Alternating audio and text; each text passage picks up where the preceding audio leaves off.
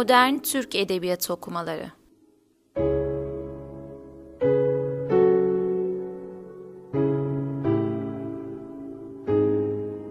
Tarih, Kuram, Metin ve Antoloji.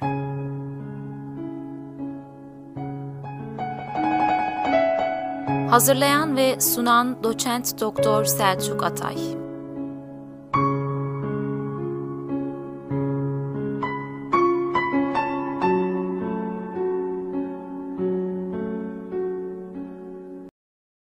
Modern Türk Edebiyatı okumalarına hoş geldiniz.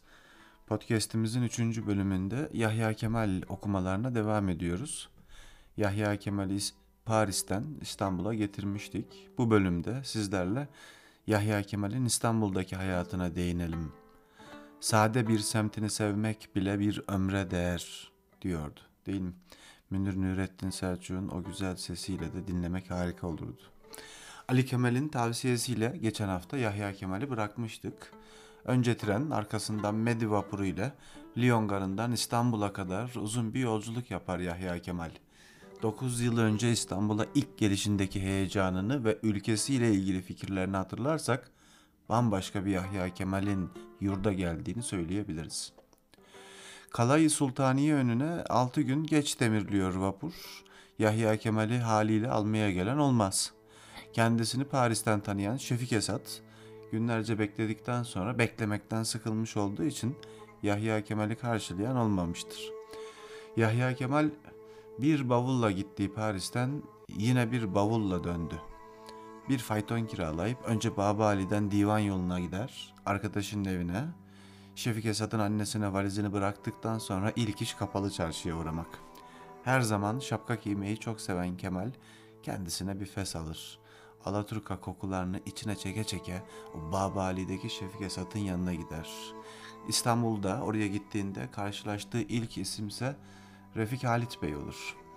Akşam olduğunda üç kişi yani Yahya Kemal, Şefik Esat ve Refik Halit Tepebaşı bahçesine giderler. Mavi ve siyahın başlangıcındaki o meşhur ziyafetin yapıldığı lokanta. Bol bol siyaset konuşulur elbette. Yahya Kemal daha yurda döner dönmez kendisini hiç ayrılmamış gibi hisseder bu sohbetle birlikte. Yahya Kemal'in e, Refik Halit Bey ile dostluğu da böylelikle başlamış olur. Elbette sadece siyaset konuşulmaz bu sohbette. Edebiyattan da bahsedilir. O yıl bir heves kurulmuş Fecri bahsedilir. Hızlı bir şekilde dağılan bu gençler için Fecri Kazip diye alay edildiğini de orada öğrenir. Sohbet esnasında Yahya Kemal'in dikkatini çeken şey yeni tanıştığı genç sanatkarın Babali üzerinde siyasetten edebiyata kadar oldukça heccav bir dilinin olmasıdır. Çabuk kaynaşıp dost olmuşlardır ancak dili Yahya Kemal'i rahatsız etmiyor değildir. Kirpi lakabıyla tanınan yazıları ve hicivlerini anlayabilmek için Babali'nin tozunu yutmak gerekir. Yahya Kemal'in de fikri budur. Yoksa çok kısa zamanda unutulacağını düşünüyor. Nitekim Kirpi'nin dedikleri adlı eser hakikaten çok önemlidir ama Yahya Kemal haklı çıkmıştır. Bugün orada anlatılanları layıkıyla anlayabilmek neredeyse imkansız hale gelmiştir. Trablusgarp'ın sahil şeridinin ötesine geçemeyen İtalyanların Rodos ve 12 adayı işgal ettiği günlerdeyiz. Çanakkale'ye saldırmalarına ramak kalmış. Arnavutlar isyanda e, biliyorsunuz Arnavut mebusun meclis dışında kalmasını bahane ederek isyana geçmişler. Bir taraftan işte Said Paşa kabinesi istifa etmek zorunda kalmış. E, ardından kurulan Hakkı Paşa Divan Ali'ye gitmekten itaat ve terakki kurtarmış kendisini. Meclisi feshettirmeyi de başarmış. Burada bir dipnot olarak belirtelim. Yahya Kemal'in de heyecanla okuduğu Tevfik Fikret'in o 95'e doğru başlıklı şiiri bu olayı lanetlemek için yazılmış biliyorsunuz. Yani anlayacağınız siyasi anlamda cadı kazanı kaynamaya başlamıştır ve tam böylesi bir zamanda Yahya Kemal İstanbul'a dönmüştür. Yahya Kemal'den bir süre sonra Paris'ten arkadaşı Tevfik Bey de yurda döner. Bazen Şefik Esat'ın, bazen Tevfik Bey'in kiraladığı o Kandilli'deki Kıbrıslılar yalısında kalan Yahya Kemal Özellikle bu yalıda okuduğu şiirlerle şöhret olmaya başlar.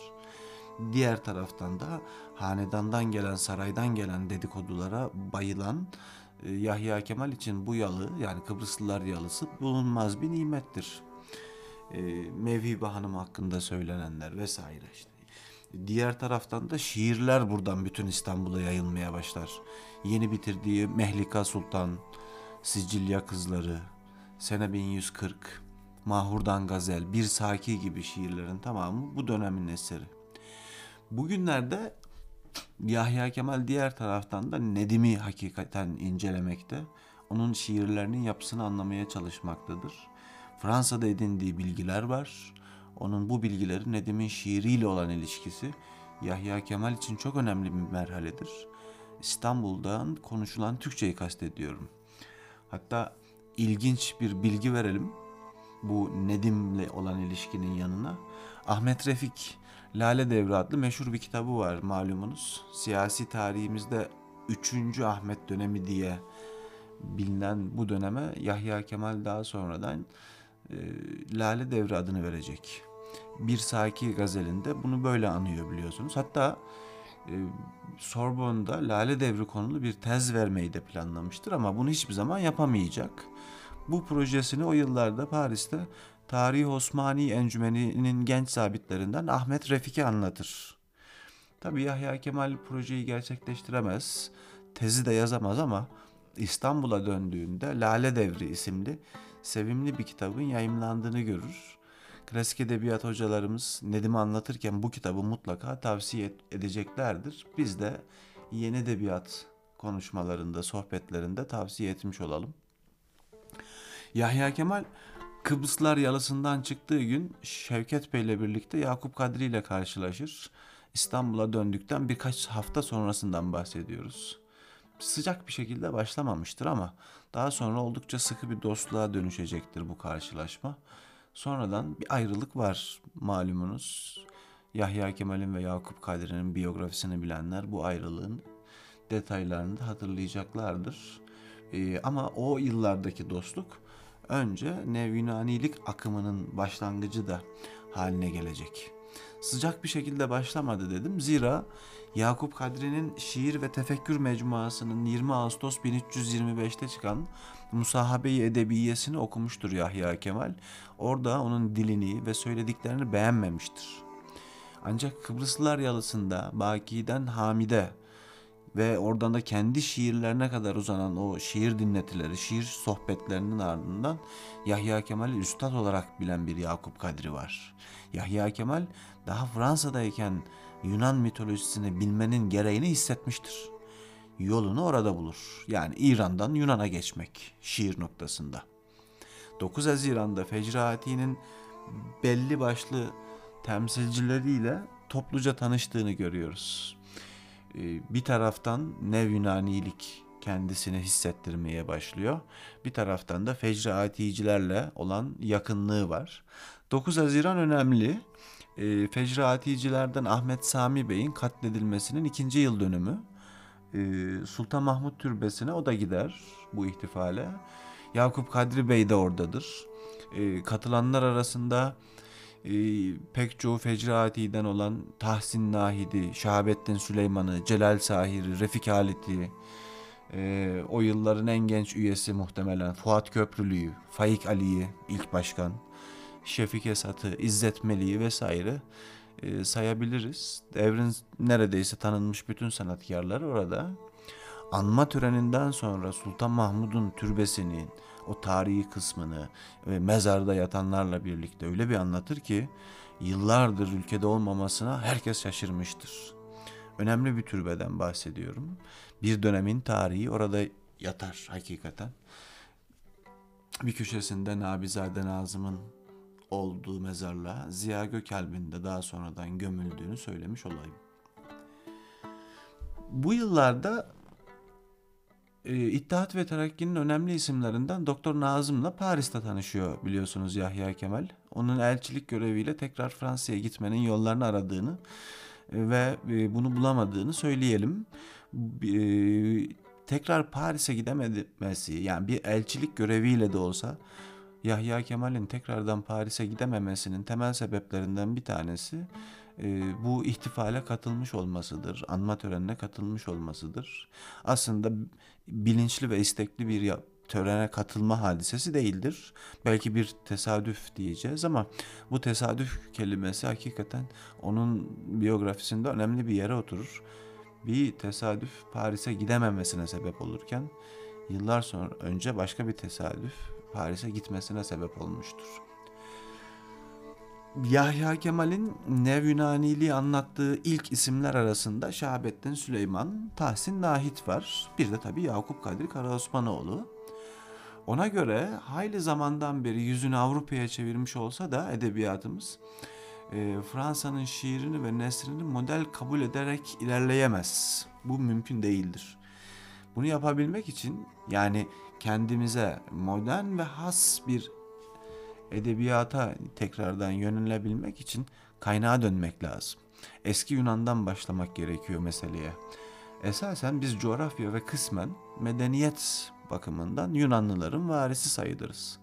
Anadolu coğrafyasında Yunanlılardan önce bizzat Anadolu'lu insanların yaşadığını, Likya bölgesini, Psidya bölgesini vesaire hatırlarsanız onun söyledikleri sanıyorum birazcık daha iyi anlaşılabilir.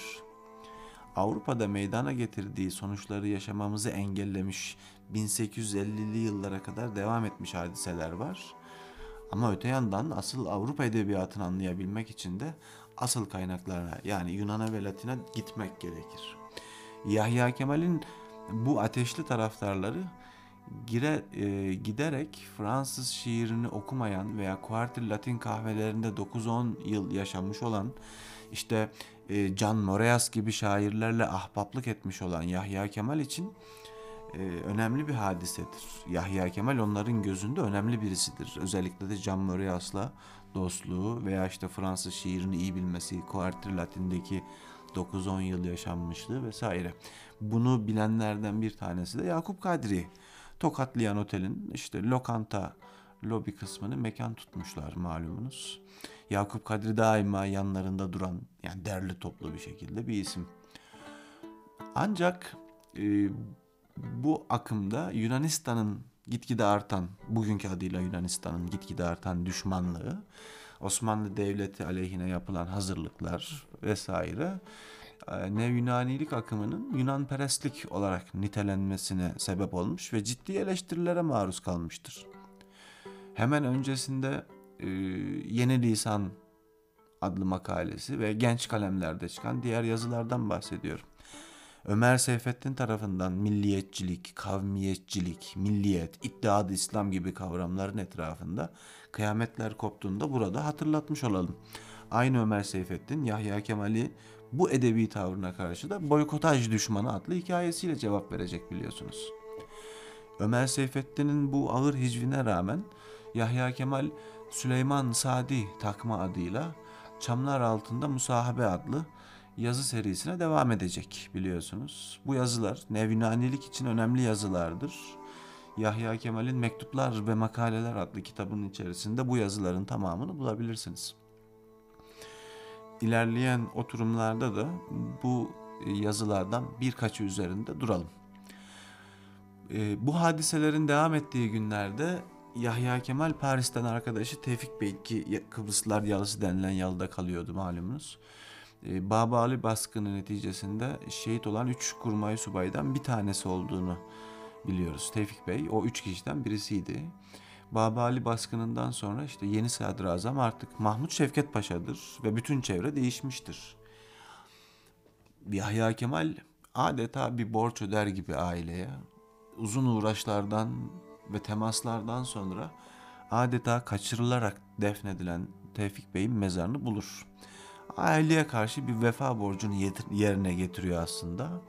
Ancak Tevfik Bey'in mezarını bulmak için uğraşmak ve hemen öncesinde işte o Sultan Mahmut Türbesi'nde yapılan anma töreni vesaire Yahya Kemal'in de dikkatleri epey üzerine çekmiş olmasını e, çekmesine sebep olur. Hatta bir ara karakolda sorgulandığında e, burada söyleyelim.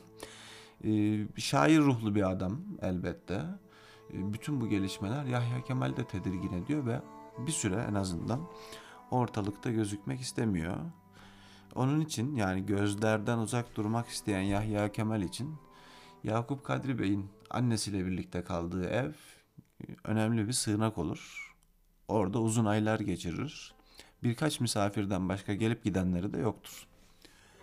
E, öte yandan Yakup Kadri Bey Nurbaba adlı romanını da merkezine oluşturan Bektaşi tekkesine gidip geliyor bildiğiniz üzere bu yıllarda.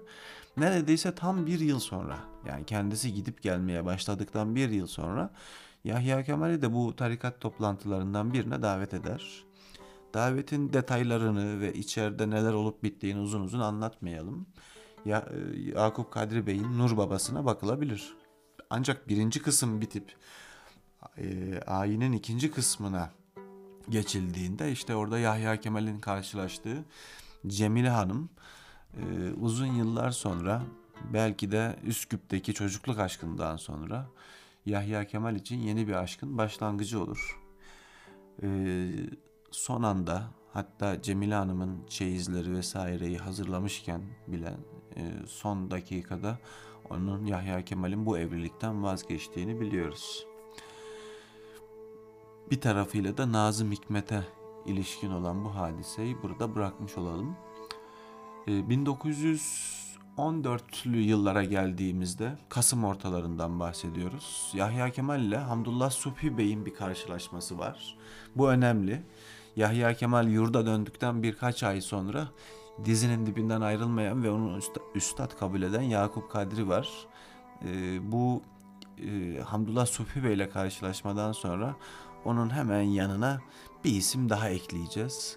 Eserleri hakikaten muhteşemdir. Abdullah Şinasi Hisar'dan bahsediyorum. Ee, oraya gelmeden hemen öncesine yani yeni karşılaşmayı söyleyelim. Hamdullah Supi Bey e, Türk Ocakları'nın efsane başkanı biliyorsunuz. Ee, sanıyorum Yahya Kemal Paris'ten döndüğünde bir karşılaşmışlardı ama öyle uzun süren, uzun boylu bir arkadaşlıkları söz konusu değildi. E, ikinci buluşma ve daha esaslı olan buluşma Celal Sahir Bey'in e, e, araya girmesiyle e, mümkündür. 1911 yılında sonunda 11 yılının sonunda kurulan Türk Ocağı'nın başkanlığını üstlenmiş. O yıllarda yeni üstlenmiş. Merkezleri ise divan yolunda yeni tuttukları o Arif'in kıraathanesi olarak bilinen Kagir binanın hemen yanındaki iki odalı çalışma mekanı. Bir de bahçesi var. Ee, büyük bir konferans salonu yapılmış. Odalardan bir tanesi başarıcılar. İkincilerin üzerinde de aksakallılar yazıyor. Hamdullah Supi Bey bu ikinci karşılaşmada, daha samimi olan karşılaşmada Yahya Kemal'i e, konferans vermek için Türk Ocağı'na çağırır. Yahya Kemal'in bir çekingenliği vardır üzerinde. Ziya Gökalp'le olan fikir ayrılıkları. E, hatta Ömer Seyfettin'le vesaire ama e, Hamdullah Supi bu çekingenliği ve sebebini çabuk kavrar. E, kendisine her türlü fikrin sanat ve kültür merkezi olacak bu ocakta yer bulacağını temin eder. Yahya Kemal'in Türk Ocağı'na ilk adımı aslında sağlam bir adım olmuştur. Darüşşafaka'da o yıllarda derse giriyor. Oradan dersi biter bitmez soluğu burada alıyor. Bir köşeyi kendisine mekan tutmuş. Tarihten bahsediyor, dilden, şiirden, medeniyetten vesaire. Kendi görüşlerinden bahsediyor. Hakikaten geniş bir kültürü var. Renkli konuşma üslubu var. Bunun sayesinde de çok geçmeden etrafında bir hayran kitlesi toplamayı başarır. İşte az evvel andığım Abdülhak Şinasi Bey bu sohbetlerin en sadık dinleyicilerinden bir tanesidir. E, Türk Ocağı'ndaki sohbetlerinde o e, Nev Yunanilik diye geçtiğimiz belki e, daha düzgün bir ifadeyle söylemek e, istersek Bahri Sefit Havza-i Medeniyeti fikri anlatır. Ama bunun yanında daha önemlisi mektepten memlekete dönüş şeklinde özetlediği milliyetçilik anlayışını da geliştirir. Türk kültürüne ve milliyetçiliğine dair bir oturum gerçekleştireceğiz ama en azından burada e, Türk Ocağı'ndaki sohbetlerin de bu milliyetçilik anlayışında e, bu anlayışı geliştirmeye ve bir terkibe ulaşmaya çalıştığını söylemiş olalım. Turan fikrine ciddi itirazları var. E, 1910 yılında o genç kalemlerde neşredilen Turan manzumesiyle e, Ziya Gökalp'in gençliğe adeta yeni bir yol gösteren, ufuk gösteren Ziya Gökalp'in Mütefekkir olarak büyüklüğüne bir diyeceği yoktur fakat Turancılığı da benimsemez. Ee, Yahya Kemal'e göre Turancılık fikri memleketten ve memleket realitelerinden kaçıştır. Ee, Hamdullah Supi Bey'in teminatına güvenerek Türk Ocağı'nda zaman zaman bu Bahri Sefit Havza-i Medeniyeti nazariyesini açıklamaya çalışan Yahya Kemal en çok bu fikirde itiraza uğruyor. Saf şiir, deruni ahenk gibi o dönem için çok yeni, belki de anlaşılmayacak fikirler sunuyor. Hakikaten anlaşılamıyor ve e, itiraza uğramasının sebeplerinden en meşhurları da belki anlaşılamamasını gösterebiliriz. E, bir gün halis şiirin yani saf şiirin nadir bulunur bir maden olduğunu söylemiş. E, hece vezni ile yazılmış şiirlere tutkun olan ocaklı gençlerden bunun kabul edilmesini beklemek hakikaten zor e, düşüncelerini açıklamasını isterler gençler. Şiir her şeyden evvel resim sanatıdır der. Yanına şunu ekler. O halde kafiye de bir çeşit beste olarak kabul edilmelidir. Şimdi mısralarında işte name hissedilmeyen bir manzume manzumedir. Biz onun nesir sahasını alırız. Ee, mısra mısra beste olan bir manzume asıl şiirdir der. Bir taraftan resmi koyarsanız bunun çok da anlaşılabilir tarafı yoktur o dönemdeki gençler için. Ee, sık sık edebiyata dair de kullandığı ve açıklama ihtiyacı hissettiği mısrayı akla getiriyor. Hem kadeh hem bade hem bir şuh sakidir gönül. Yahya Kemal'e göre buradaki hiçbir mısrağın yerini değiştiremezsiniz. Üstelik vezne göre bile okuyamazsınız. Şiirin kendisine has bir okunuşu, kendisine bir has bir ahengi ve büyüsü vardır. İşte tam olarak anlatmaya çalıştığı şey bu. Bu görüşler makale haline de getirilmiş. Ona şiirine değinirken tekrardan dönelim aslında renkli bir şahsiyeti var ve bu renkli şahsiyet Türk ocağına da bir renk getirmiş fakat düşüncelerinin farklı oluşu ve bu farklılığın yakından baktıkça daha derinden çatlaklarla gözükmesi Ocaklılarca bir türlü benimsenememiştir. Hatta e, Akçuraoğlu Yusuf'un o dönemki adıyla ocağın içerisinde ortaya çıkmaya başlayan tepkileri ifade etmek için Türk Yurdu'nun 1915, Mart 1915 tarihli sayısında Y rumuzuyla yazdığı e, başlığı da Yahya Kemal Beyefendi'ye. Mektup önemlidir. Nazik bir dille yazılmıştır ama hafifçe alaylı ve meydan okuyucu bir mektuptur. Bu mektubun Akçuroğlu Yusuf tarafından yazıldığını ve Ocaklıların e, tepkilerini genel bir şekilde ifade ettiğini hatırlatayım. E, Öte yandan tabi Türk Ocağı deyince Hamdullah Subhi ve e, Akçuroğlu Yusuf deyince Ziya Gökalp'te de belki bahsetmek lazım. Tanışması çok eskiye dayanır aslında Gökalp'le ama sohbetleri bu zaman aralığına denk gelir. Hatta Türk Ocağı'nda dinleyiciler huzurunda bir münazara dahi yapmışlardır. Onun sözlerinin hülasası aslında çok basit. 1071'den sonra Türkiye Türklüğü teşekkül etmiştir. Türklüğü başka bir yerden bakıyor. E, bu Türklüğün bir Türkçesi var. E, bu Türkçenin de bir yazı dili var. E, gerçi bu yazı dili medrese ve tekke tesiriyle biraz aceme, biraz da Araplara bağlanmıştır. Ama müderrislerin elinde e, bilhassa son asırlarda çok fazla bozulmuştur ama en nihayetinde bir Türkçesi vardır bu Türklüğün ve bu Türkçenin de bir yazı dili vardır. E, bu gidişle yani bu bozulmayla sadece kendilerinin anlayabildiği bir dil ortaya çıkmış. O yüzden son birkaç asırdan beri bu bozula gelen dili ıslah etmek lazım. Sadeliğe gitmek lazım. 60 ee, sene evvelki atalarımız Türkçenin üç lisandan e, mürekkep olduğuna yani Arapça, Farsça ve Türkçeden yorulmuş bir lisan olduğuna dair iddialarını gülünç bulur. E, ancak şunu da ekler yani bu üç lisandan değil Rumcadan, İtalyancadan, Slav dillerinden de kelimeler geçmiştir. Ama bu kelimeler o kadar millileşmiştir ki Türk dilinde Türkçeden ayırt edilemez. Ee, e, sıralamaya çalıştığım, birbiri arkasına söylediğim bu düşünceler tabii böyle bir toplantıda çabucak kabul edilmiş düşünceler değildir. Ee, Yahya Kemal milli mücadelenin başlangıcı olarak kabul edebileceğimiz kabaca 1920 yılına kadar bu düşüncelerini aslında birbiri ardına sıralamıştır. Ancak 20'li yıllardan itibaren de milli mücadeleye destek veren yazılar yazdığını görüyoruz. Ee, Yahya Kemal'in bu noktada bu görüşleri ve şiirleriyle birlikte devam eden hadise 1920'den sonra e, milli mücadeleye destek veren nesir yazılarıyla deva, e, kendisini gösterir. Şiirlerinde böyle bir desteğini söyleyemeyiz. Ancak nesirleri bu konuda hakikaten çok önemlidir. E, Yahya Kemal'in İstanbul'a gelişi ve yaklaşık olarak 1920'li yıllara kadar ki anlayışı bu şekilde. E, bu kısımda yani 1920'li kısımları bağlayacağımız ve milli mücadeledeki yazılarını anlatacağımız bir sonraki bölümde e, tarih anlayışından, Yahya Kemal'in tarih anlayışından ve Türk milliyetçiliği anlayışından biraz bahsetmemiz lazım.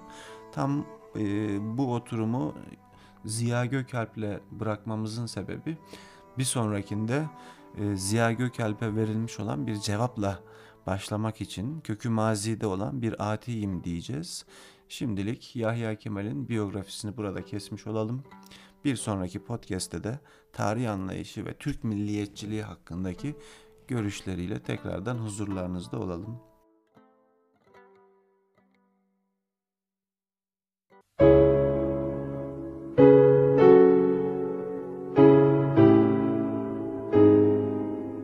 Modern Türk Edebiyatı Okumaları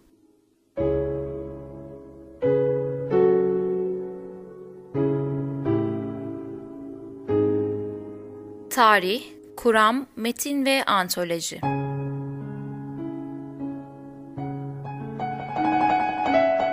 Hazırlayan ve sunan Doçent Doktor Selçuk Atay